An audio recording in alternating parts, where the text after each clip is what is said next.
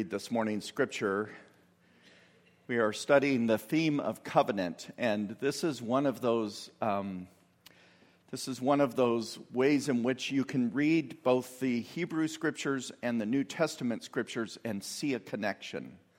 If you just were to pick up um, the Bible and start reading in Genesis, the stories and the narratives are intriguing, but as you start to get into the law and the Decalogue, what they call the book of the covenant, Exodus, uh, it moves from story to, to law.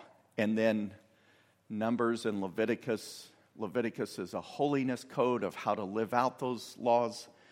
And, and you can easily get lost and begin to think, I'm done.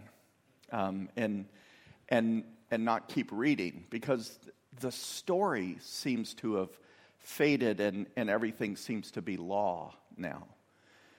But the whole idea of God forming a covenant relationship with Israel is carried forward all the way into its fulfillment in Christ.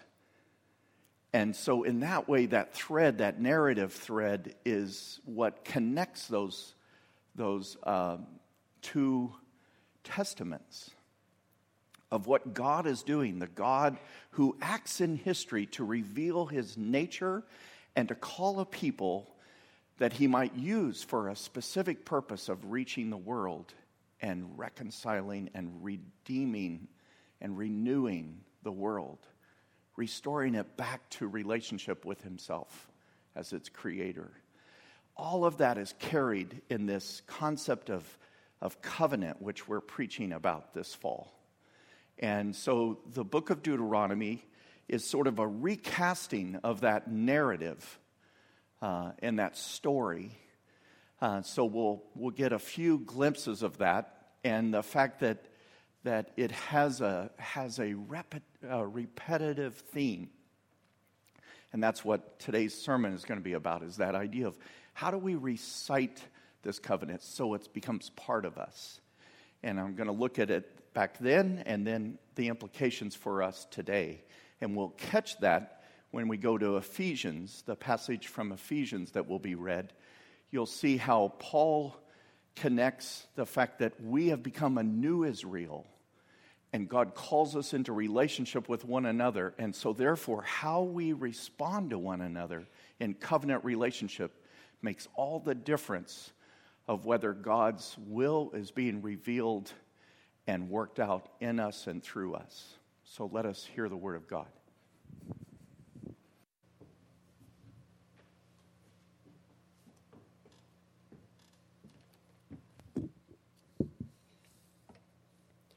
Hear, O Israel, the Lord our God, the Lord is one. Love the Lord your God with all your heart, with all your soul, and with all your strength. These commandments I give you today are to be on your hearts. Impress them on your children. Talk about them when you sit at home and when you walk along the road, when you lie down, and when you get up. Tie them as symbols on your hands and bind them on your foreheads. Write them on the door frames of your houses and on your gates. Then you shall declare before the Lord your God My father was a wandering Aramaean, and he went down into Egypt with a few people and lived there and became a great nation, powerful and numerous. But the Egyptians mistreated us and made us suffer, subjecting us to harsh labor. Then we cried out to the Lord, the God of our ancestors, and the Lord heard our voice and saw our misery, toil, and oppression. So the Lord brought us out of Egypt with a mighty hand and an outstretched arm, with great terror and signs and wonders. You have declared this day that the Lord is your God, and that you will walk in obedience to him. that you will keep his decrees, commands, and laws, and that you will listen to him. The Lord has declared this day that you are his people, his treasured possession, as he promised, and that you are to keep all his commands. He has declared that he will set you in praise, fame, and honor high above all the nations he has made, and that you will be a people holy to the Lord your God, as he promised. To the Christians at Ephesus, the Apostle Paul wrote, Be completely humble and gentle. Be patient, bearing with one another in love. Make every effort to keep the unity of the Spirit through the bond of peace. There is one body, one Spirit, just as you were called to one hope when you were called. One Lord, one faith, one baptism, one God and Father of all, who is over all and through all and in all. The word of the Lord.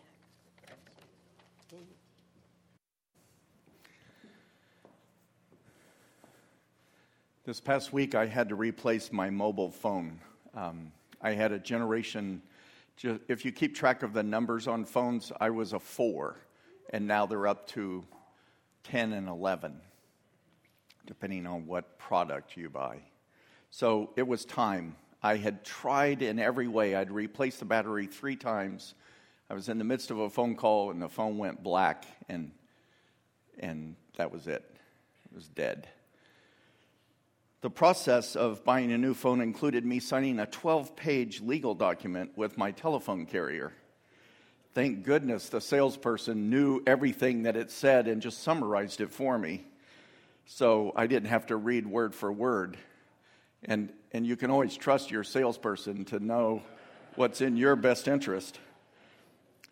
I signed at least three lines and initialed another four, always asking, Now, what's this for? And as soon as he told me, I said, okay, good, we're good. I hope I'm good. In so doing, I've entered into a contract, an agreement with terms, stipulations, and privileges. Enter into a loan agreement or a service contract of any kind, whether it's for housing or a vehicle or a construction job, and you're presented with terms and stipulations of a contract. The purpose of these contracts and agreements are to minimize liability and risk while clarifying who's responsible for what. Such agreements may be necessary for certain business partnerships, but most relationships are not so defined. We do not use a contract to define the relationships with people we are related to by birth. Maybe we should. Um, or with people with whom we choose to relate to as friends. The emphasis of this sermon series describes a different kind of a relational bond altogether a covenant relationship that binds one person or a group to another with promises and privileges and obligations. This covenant relationship is the kind of bond that God formed with the people of Israel. It is the same bond that Jesus formed with each of us as his followers. And as a result, it is the kind of bond we have entered into with one another, whether we realize it or not. The kind of relationship that says, You may fail me, but I'm not leaving. You may hurt me, but I'm not going to give up. You may, well, that's enough. You get the idea those kind of relationships don't exist in today's world very much. Everything is about um, meeting our needs and getting our wants and our desires and having things work for us. But a covenant says the relationship has priority. And the whole business of words in the Bible, like righteousness, we always think have these lofty theological uh, meaning, but the truth of it is the word righteousness simply means doing what is right in a relationship. What does the relationship call for? Does it call for forgiveness? Does it call for grace? Does it call for support? It, it is all framed and, and um, constructed around this concept of covenant. This biblical idea parallels an ancient Near East practice of treaties and agreements between two groups, usually a dominant party or nation known as the suzerain, and a lesser one known as the vassal. Israel's covenant law follows closely this pattern of what began as the Hittite suzerain treaty with its six features. It, this part just you don't have to concentrate on. I'll tell you when to pay attention. Just kind of you're, you're thinking, oh, wow, we're back in school. Six features. First was the preamble, in which the parties are identified with emphasis given to the greatness of the, of the king or the dominant party. Next, you can tell who writes the treaty, by the way.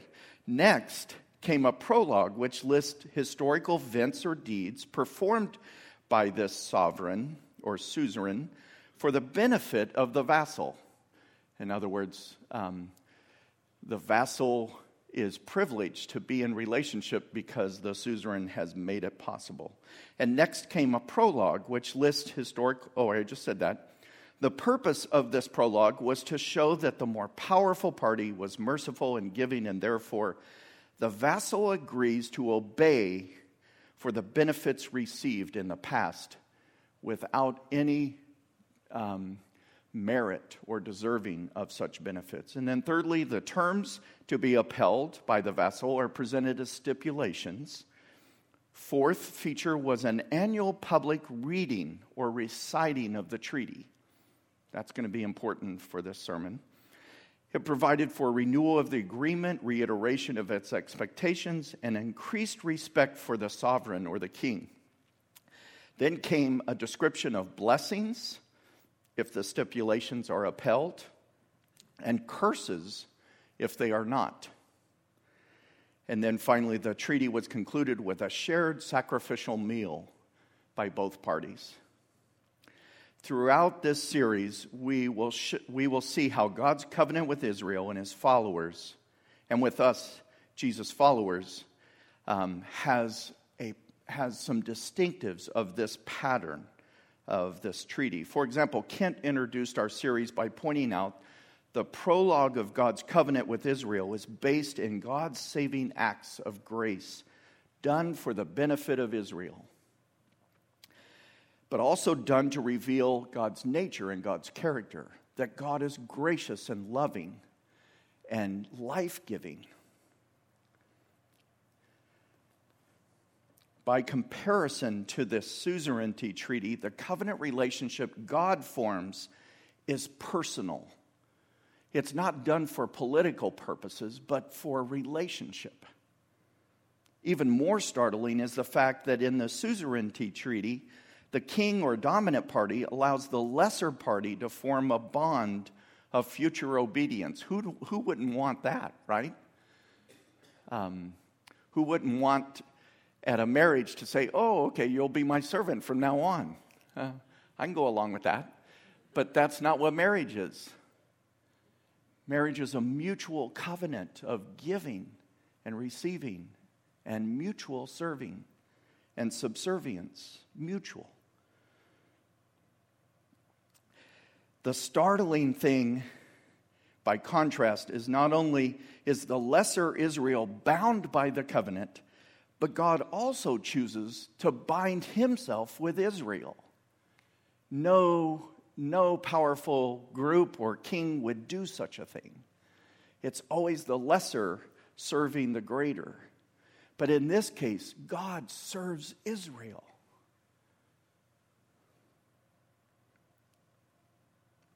So Moses reminds the people, You've declared this day that the Lord is your God and that you will walk in obedience to him that you will keep his decrees and commands and laws, and that you will listen to him. And the Lord has declared This is the stunning part. The Lord has declared this day that you are his people, his treasured possession. He will set you in praise, fame, and honor high above the nations he has made, and that you will be a people holy to the Lord your God, as he promised. You hear that? God's binding himself to Israel. That relationship is, is important. He's not going to leave them, He's not going to forsake them, even when they do Him. The other distinct element about the covenant is that it's steeped in story. The law always follows this narrative story of two related themes. The Exodus forever connects Israel's identity as a people with a sense of belonging to God and their settling into the land forever connects them with a sense of place and fulfillment of God's promise. The story is repeated and retold over and over. You can't read the Hebrew scriptures without hearing this theme be repeated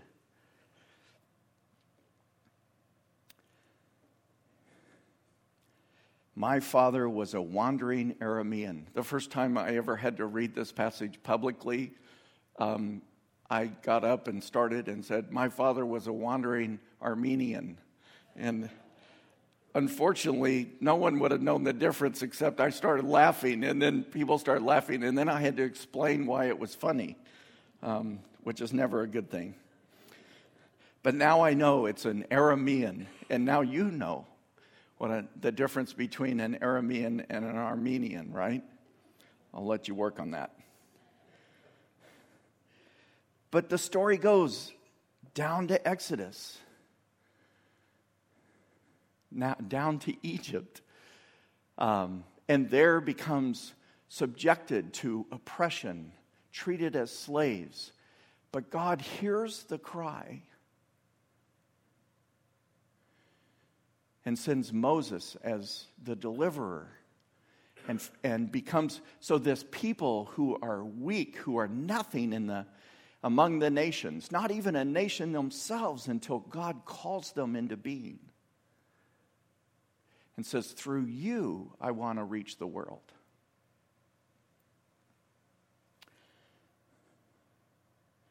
Like the suzerain annual public reading or reciting of the treaty, the Israelites made a regular practice of reciting the covenant. I want to make two observations of the value of this practice and then um, uh, this practice back then, and then why it's important for us to follow suit as well. It's amazing to me that um,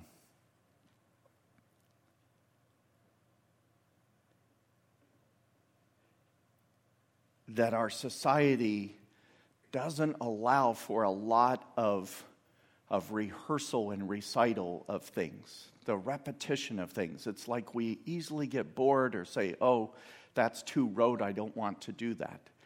And yet, it's that recital, it's that remembering that gives life meaning and significance and anchors us. When families get together, what do we do? We tell stories. We tell stories of who we are and how we have shared life together in the past. Katie's brother was with his friend in the back seat of the car and they were talking and he turns to his mom and says, "Mom, what was that funny thing I said yesterday?" And that's what parents are supposed to be is the people who remember the stories, who tell the stories until the next generation can pass it on. Reciting the covenant with its privileges and obligations helped Israel remember who they were and how their identity and calling defined them. God chose a people through whom he would accomplish his purposes. And like them, it helps us realize what to say no to in order that we might be ready and able to say yes to what matters most. In today's world, there are so many choices, so many things competing for our attention and our focus that we easily give in and say yes to the point that when God calls us or speaks to us, we have no time, no energy, nothing left to offer. Samantha Powers won a Pulitzer Prize as a war correspondent and served as the former United States ambassador to the United Nations during the Obama administration. She's written an, a memoir titled The Education of an Idealist. And she's kind of been on a book tour. And in one of the interviews, I haven't read her book, but in one of the interviews, I heard her relate this story of, um, of what it was like to to fulfill a demanding public service role while being a spouse and a mother, keeping those roles clear and, and being able to pay attention to each of them in the right perspective. She relates a time when she was at home and on the phone with the Secretary General of the United Nations regarding a national security matter. So, pretty high level stuff. And her young son comes up to her and is trying to get her attention because he wants to know the score of the Washington Nationals baseball game. And she's trying to divert his attention so that she can concentrate on her phone call. And finally, out of frustration, she noticed that he walks away in a huff and says, Putin, Putin, Putin. When is it ever going to be Declan, Declan, Declan around here? And I love that story because you all know what that's like when you're trying to concentrate on something that you think's important and yet the most important person in your life is asking something of you. And it may be trivial, but the relationship means you're, you're going to pursue that person. You're not going to let that one little episode interfere with that relationship. I'd love to hear the rest of the story when she goes and, and takes him into her arms and says, There's going to be times when I can't answer your question, but I want you to know nothing comes before you. Nothing's more important than you are in my life. The importance of Israel being faithful to to the covenant was the means by which God was going to use them to be the light to the Gentiles. And now, you want to see the connection? Look at how John opens up his, his gospel by saying, There's a light coming into the world, and that light gives life to all. Do you see now this, this theme that and why it's so very important to understand uh, Hebrew scriptures and to read the context so that when you read something in the New Testament, you go, oh, look at that. This is the one. As soon as you start reading the, the Gospel of John, if you know Israel's history, your heart starts beating, starts pounding.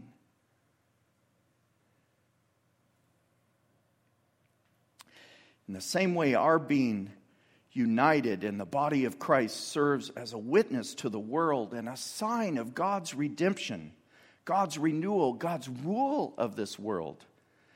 It depends on who we are, what our relationships are like, the sense of giving a, a sense of hope and purpose for the world. So Paul says emphatically, how you treat one another matters. Not just because whether you get along or not, whether we can, can show the world that the new Israel is indeed something that God's in it, that God's message is being proclaimed and delivered. Be completely humble and gentle. Be patient, bearing with one another. That is a covenant word. Hang in there. Don't give up. Don't let something petty ruin your, your connection and your relationship with one another. Make every effort to keep the unity of God's Spirit through the bond, the covenant God has established in peace. The second observation, and I'll conclude with this one, is that the frequency was more than annual, more than monthly. It was a daily sense of being made aware of Israel's relationship with God. These commandments are to be on your hearts. Impress them on your children. Talk about them when you sit at home, when you walk along the road, when you lie down, when you get up. Write them on the door frames of your houses and on your gates. If you know anything about Israel practice uh, or Ju- Judaism and the practice, the decorated holders mounted on a Jewish doorpost is known as a mezuzah.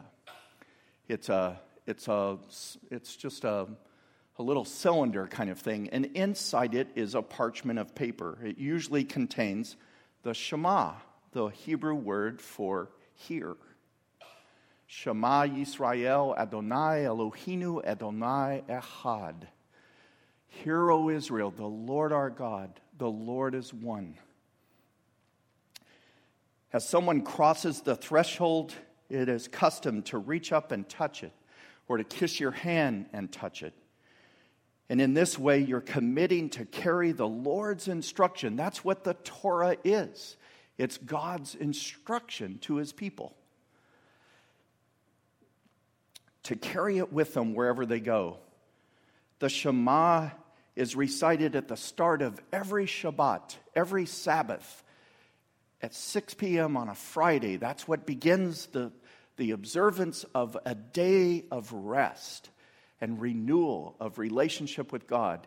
Hear, O Israel, the Lord our God, the Lord is one. By contrast, we may give an hour a week or perhaps once a month in worship. And if we have no other practice of reiterating our faith, such as a pattern of prayer or a meeting with one another to read God's word in a small group setting, or some other form of spiritual practice to renew our covenant with God, then we run the risk of relegating our faith to the periphery and making it equal with everything else and of little value. No longer holding the place of prominence and importance, of defining our relationships and how we behave and who matters to us.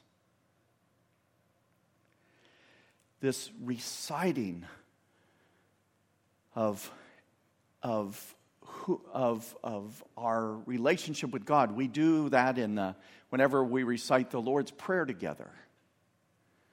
Um, whenever we, we join voices, we're also saying we, we have this common goal, this common uh, relationship with God that we share, which then binds us to one another. But it has to be much more than that. Just as the Shema was only the, the opening of Israel's recital, so the Lord's Prayer for us becomes just the opening. And similar, this meal is just a reminder, a, a way in which we, we enter in into that relationship. But from that point on, we continue to practice it. We make it part of our daily life. We recite not only the covenant's content, but we learn the rhythm of living that way.